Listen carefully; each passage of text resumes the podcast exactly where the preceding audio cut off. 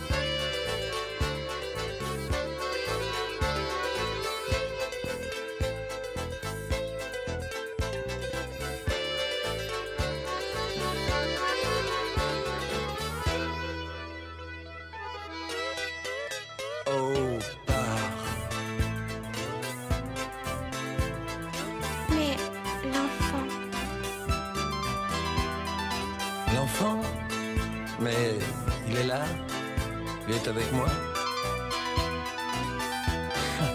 C'est drôle. Quand il joue, il est comme toi.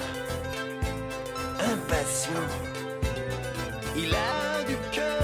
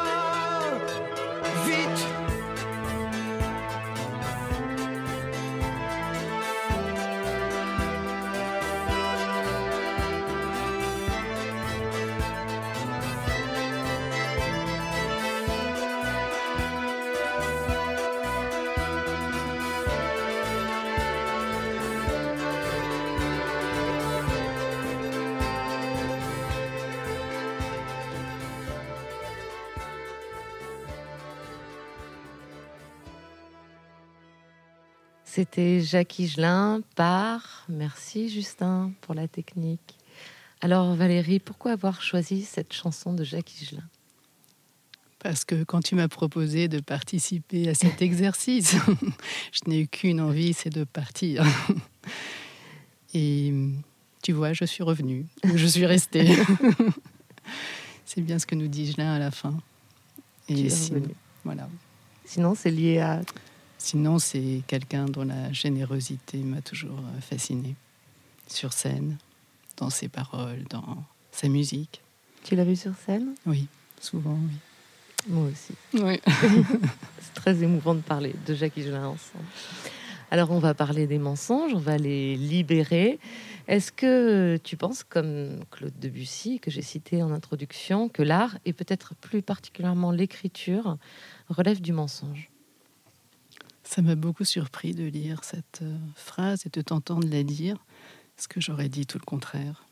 voilà, donc pour moi, l'écriture et l'art, c'est justement une manière de, de donner de la clarté, de, d'accéder à des formes de vérité. Donc je suis, je me demande pourquoi il disait ça. Oui, on va chercher. Moi aussi, j'aimerais bien chercher pourquoi il dit ça. Mm. Parce que le mensonge, c'est forcément négatif. Hmm.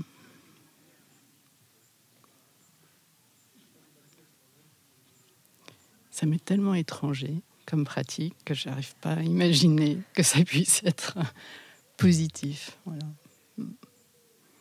Alors, cette pratique étrangère, elle introduit ma question suivante. Est-ce que tu te souviens avoir menti? Je me souviens pas d'un mensonge à proprement parler. Je me souviens d'avoir fait quelque chose d'interdit et d'avoir eu tellement honte que ça m'a, ça a duré pendant des années. J'ai volé la trousse d'un autre camarade à l'école et elle était chez moi, au fond d'un placard. Et je la cachais tout au fond pour que personne ne la voie. Et chaque fois que je, l'avais, je la retrouvais, je ressentais l'émotion horrible d'avoir fait quelque chose d'épouvantable. Voilà, c'est mon souvenir de mensonge et de vol unique et horrible. Un mensonge par omission Tu n'as jamais avoué? Alors, le mensonge par omission, on en parlait hier. Mm. Oui, ça évidemment. Se taire pour ne pas avoir à dire la vérité. ça, on est, on est plus no- nombreux à, à Ah. pratiquer. Et finalement, c'est une forme de délicatesse aussi pour ne pas. Enfin, blesser aussi, pour ne pas faire mal aux autres. Elle a Il vaut mieux se taire. elle a Ouais. jamais été rendue, cette Cette trousse n'a jamais été rendue. Je ne sais même pas si, elle a, si je l'ai pas encore quelque part au fond d'un placard. C'est vrai. Elle m'a traumatisée. pourquoi l'avoir volée? Aucun souvenir. Aucun souvenir. Elle était là. Elle Le était poids. là, ouais, colorée, au fond de son placard. Et elle réapparaissait de temps à autre. Elle avait quelle couleur? Je la vois rouge et jaune et verte. Trois couleurs avec des bandes. Voilà. D'accord. C'est une, trou- euh, une trousse de Rastaman, ça. Ouais. Une trousse d'écriture aussi. Hein. ah oui, c'est vrai quand même. hein. Ben oui, il devait y avoir quelque chose. Voilà. Et quand tu es en retard, tu mens ou euh, t'avoues? Euh, J'arrive plus à mentir parce que ça se sait trop.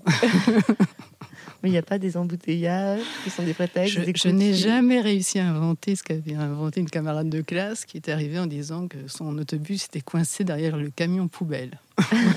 Ce qui, ce arrive souvent. Mais les mensonges des, Oui. des gens en retard sont souvent des faux mensonges. oui. C'est vrai. Est-ce que tu penses qu'on t'a menti? Oh, sans doute, oui. Souvent. oui. Des enfants? Tes enfants? Ah, mes enfants. ah, ah. Ils sont, pas- ils sont pas tellement de ce, de ce style-là. Ils me, ils me sidèrent plutôt à me dire des choses que je préférais ne pas connaître. Donc j'aimerais bien qu'ils me mentent un peu plus. pour, pour te préserver voilà, c'est ça. J'aurais l'illusion d'avoir des enfants parfaits. On a parlé des, des mensonges individuels, intimes, Mm. euh, des mensonges collectifs. Quel mensonge Est-ce que souvent on entend ça, cette expression dans les médias? On Oui. nous ment? On parle beaucoup euh, de fake news, on parle beaucoup de théorie du complot. Euh, cette question du mensonge dans l'espace collectif, médiatique, politique, euh, est-ce qu'il y a des mensonges comme ça qui t'interpellent, qui J'ai te beaucoup, hérisse. oui, j'ai beau- j'ai beaucoup de mal, mais pas. J'ai beaucoup de mal avec euh, ces réactions. On en parlait hier, euh, Chanchon. j'ai beaucoup de mal avec euh, les réactions radicales. euh, qui sont, pour moi, le mensonge, il est plutôt dans la difficulté à comprendre la complexité du monde et à, et à rejeter en bloc, alors que souvent, c'est simplement parce que bah, la vérité d'une complexité énorme. Voilà. Donc, euh, je ne crois pas tellement à la domination du mensonge, mais enfin, où j'ai pas envie de croire trop au mensonge général dans l'espace public, Le même si mensonge, je le sais, même s'il revient sans arrêt dans toute euh, nos- notre histoire, enfin nos histoires. Donc Mm. le mensonge ne serait que la consé- conséquence d'une vérité trop complexe à, à aborder, à intégrer, une facilité de l'esprit aussi. Une facilité de l'esprit, oui, Mm. Pour éviter euh, la complexité, le dialogue, euh, la confrontation de points de vue différents, essayer de trouver des voies médianes. Tout à fait. Ouais. Et la, je- la vérité, c'est bien, la vérité, c'est toujours bien? Non, bien sûr. Elle est ennuyeuse parfois. On pense souvent à ça quand on a comment dire la vérité aux enfants? Oui. Mm. Il y a des questions qu'il est bon de taire ou de cacher ou de transformer. Ah, Elle est toujours facile à, à inventer la vérité, à dire d'une certaine façon. Inventer la vérité, j'aime bien Mhm. cette expression. On rejoint peut-être la question de l'art chez Debussy. Oui. Inventer la vérité, inventer la vie avec l'art, ben, peut-être que inventer, c'est aussi mentir. Exactement, oui, c'est vrai. c'est une belle clôture, c'est très joli, oui. C'est peut-être dans ce sens-là que, euh, que Debussy parlait de, de l'art comme mensonge. Il n'y aurait Euh, pas de vérité, il y aurait juste nos interprétations, Voilà. une réécriture du réel. Un Mm. point de vue, on- euh, souvent quand on parle des traducteurs, je crois que c'est les Italiens, je parle pas italien, mais je crois qu'il y a une expression italienne qui dit euh, le traducteur est un traître. Mhm. Euh, on, on trahit enfin, le, le- le texte originel, mais euh, on sait tous et toutes combien la traduction est un geste de générosité et de partage. Mhm. Euh, donc ce mensonge de Debussy, il est peut-être aussi là pour permettre de transmettre la vérité en- entre les êtres humains. Peut Oui, imaginer oui, oui, oui. Qui circule entre les humains. oui. On va parler un peu de ton appartenance à l'Oulipo, Valérie. Mhm. Euh, ici, quand tu te présentes comme oulipienne, la plupart des gens dans le festival savent ce que ça veut dire. Alors, depuis combien de temps es-tu à l'Oulipo et quel a été le, le cheminement, le chemin, le chemin et les rencontres? Alors, je suis rentrée à l'Oulipo en 2003, donc il y a un certain nombre d'années. En fait, j'ai fait ma thèse de doctorat avec Jacques Roubaud sur le rythme de l'alexandrin français, en mettant en place un outil d'analyse euh, automatique de la Alors, structure Une thèse de doctorat en mathématiques, en littérature, en enfin, littérature, linguistique. en linguistique, Mm, mais à cheval avec l'informatique. avec l'informatique? Mm. Tu peux nous en parler un peu? Moi, ça m'intéresse. ça intéressera nos auditeurs et auditrices.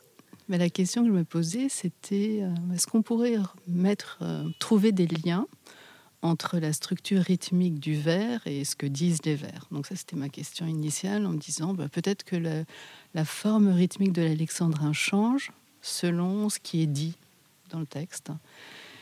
Et évidemment, on peut le faire euh, manuellement en analysant certains textes, mais j'avais envie de regarder ça d'une manière un peu systématique sur des grands corpus de vers. Donc j'ai travaillé sur l'ensemble des vers de Corneille et Racine, 80 000 vers. Les deux additionnés font Les deux 80 000 assi- vers. additionnés font 80 000 vers. Corneille plus Racine égale 80 000 vers. C'est Voilà. une belle équation. Et, et donc, on- avec un camarade, François Yvon, on avait mis en place un outil qui analysait automatiquement euh, la forme prosodique, syntaxique et lexicale des, des vers et essayait de voir des relations entre le modèle rythmique et, et les univers sémantiques de- du texte. Le fond, la forme. Le fond, la forme, euh, et la forme étant attrapée à travers la forme métrique et le rythme. Mm. Je, Voilà. je connais moins Corneille, mais je suis fan de Racine. Oui. Euh, Racine est encore euh, plus régulier que Corneille. C'est vrai? Et il a une préférence très nette pour euh, les alexandrins du type tatatam, tatatam, tatatam, tatatam. Donc les rythmes ternaires plutôt que les rythmes euh, iambiques. Tatatam, tatatam, tatatam. Je me flatterais, je me flattais sans cesse qu'un silence éternel cacherait ma faiblesse, et mon cœur trop pressé m'arrache ce discours et te parle une fois pour se taire toujours. magnifique. Racine dans la tête et dans le cœur, toujours. Donc, c'est arrivé à l'Oulipo en 2003, invité par Jacques Roubaud. Mhm. On assiste à une première réunion. Raconte-nous un petit peu ce parcours initiatique. Tu connaissais l'Oulipo Alors, je connaissais l'Oulipo parce que je suivais depuis longtemps les séminaires de Jacques Roubaud, mais je, je ne connaissais pas très bien. Et puis surtout, je me suis demandé, mais pourquoi, pourquoi on propose de pourquoi rentrer? voilà. Et comme j'ai un sentiment général d'être un imposteur partout et toujours, ou une impostrice partout et toujours, ça a été, euh, ça- il m'a fallu du temps pour euh, bah, accepter cette proposition. Voilà. Et je me suis, comme par mon travail, je m'occupais beaucoup de choses liées au numérique, euh, à ce que fait Internet, à notre vie sociale, à nos relations interpersonnelles et à, la- à nos pratiques culturelles. Euh, J'ai cherché à me trouver une place dans le groupe et cette place-là, c'était de m'occuper du site web de l'Oulipo et de m'occuper de la partie numérique de, de l'Oulipo parce que euh, dès les origines, il y avait une relation, une réflexion très approfondie sur la relation entre machine et littérature, qui était absolument passionnante et forcément liée à la question de la combinatoire. Et avec la création de l'Alamo, qui était la branche plus informatique de l'Oulipo, il y a une forme de dissociation et à l'intérieur de l'Oulipo, on s'est moins occupé de la question des relations entre machine et littérature. Et je trouvais qu'à l'époque de l'Internet, on avait plein de nouveaux dispositifs d'écriture et de lecture qui, apparaissaient, c'était, essentiel de, de renouer avec euh, cette tradition initiale. Voilà. Paul Brafort faisait partie de, ces informaticiens de, de la première génération. euh, Tout à fait. euh, Et c'est lui qui a monté l'Alamo, tout à fait. et en se séparant un petit peu de la branche euh, olympienne, même s'il est resté jusqu'au bout à, à l'Oulipo. Et toujours, Oui, et toujours. en sort. On n'en sort on, en jamais. sort. Enfin, nous, je ne suis pas olympienne, mais on n'en sort pas. Tout à fait. Même mort. Euh, on parle un petit peu pour finir cette émission de la lecture de. Alors, avant de parler de la lecture de ce soir, de la découverte de Pirouésie. C'est la première fois à Pirouésie.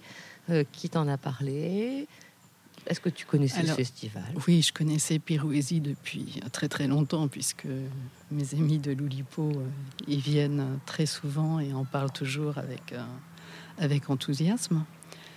Et euh, bah, j'étais ravie que Robert euh, Rapilly me propose de venir, et surtout pour venir parler d'Aliénor hein, et du projet qu'on a eu autour d'Aliénor d'Aquitaine. Et ce que j'ai Enfin, je suis là que depuis hier, mais ce que je trouve formidable, c'est cette espèce de capacité d'auto-organisation il se passe des millions de choses partout. Tout a l'air absolument passionnant, à tel point que je n'arrive pas à choisir. Et euh, enfin voilà, c'est exactement le type de collectif que, que j'adore. Qui, et je trouve formidable que vous arriviez à faire ça ici. Nous aussi, c'est la parenthèse enchantée de notre année, souvent. Peut-être une petite utopie réalisée euh, qui fait du bien. qui fait du bien, euh, des rencontres. euh, je vois Christiane qui nous regarde, et c'est vrai qu'on est toujours, on est toujours yeux brillants de se revoir. Euh, le projet Aliénor, euh, tu peux nous en parler un petit peu? C'est les 900 ans alors de la mort ou de la naissance d'Aliénor Ce sont les 900 ans de la naissance d'Aquitaine. d'Aliénor d'Aquitaine, effectivement. Nous qui sommes de Poitiers, nous la fêtons aussi beaucoup puisque elle a résidé à Poitiers et euh, elle est à l'honneur dans notre ville. Ça fait des échos avec notre quotidien de cette année. Euh, le projet Aliénor, euh, tu peux nous en parler, puis aller vers ce que tu vas nous proposer ce soir? Alors c'était le directeur de, de l'abbaye de Fontevraud qui a écrit à Jacques Roubaud. Il s'appelait Xavier Kawatopor. C'est un personnage fasciné par la littérature. Et euh, donc il écrit à Jacques Roubaud en lui disant ben, vous, vous savez que le gisant d'Aliénor est la seule représentation d'une femme à la lecture euh, dans, l'espace occidental. Euh, elle tient entre ses mains un livre blanc et on aimerait proposer à l'Oulipo de, répondre à cette question impossible qui est que lit Aliénor d'Aquitaine? Et il s'est adressé à Jacques Roubaud parce que Aliénor est la petite fille de Guillaume IX d'Aquitaine, qui est le premier grand troubadour et l'auteur du, du poème de Pur Néant, et donc euh, l'initiateur, oui, Magnifique. poème, l'initiateur de, de ce poème du vide qui a tellement nourri la littérature euh, française, et euh, enfin provençale et, et puis française. Et, et voilà. Et donc, euh, il se trouve que ma fille s'appelle Aliénor. Et nous avons fait euh, alliance euh, tous les deux avec Jacques Roubaud pour euh, aller à Fontevraud, regarder les gisants, regarder Aliénor lisant son livre. Et à partir de là, nous avons construit avec l'ensemble des membres de l'Oulipo un projet. Et le projet était constitué d'un livre avec euh, une trentaine de textes autour d'Aliénor, de, son histoire familiale, son grand-père, euh, elle-même, sa fille.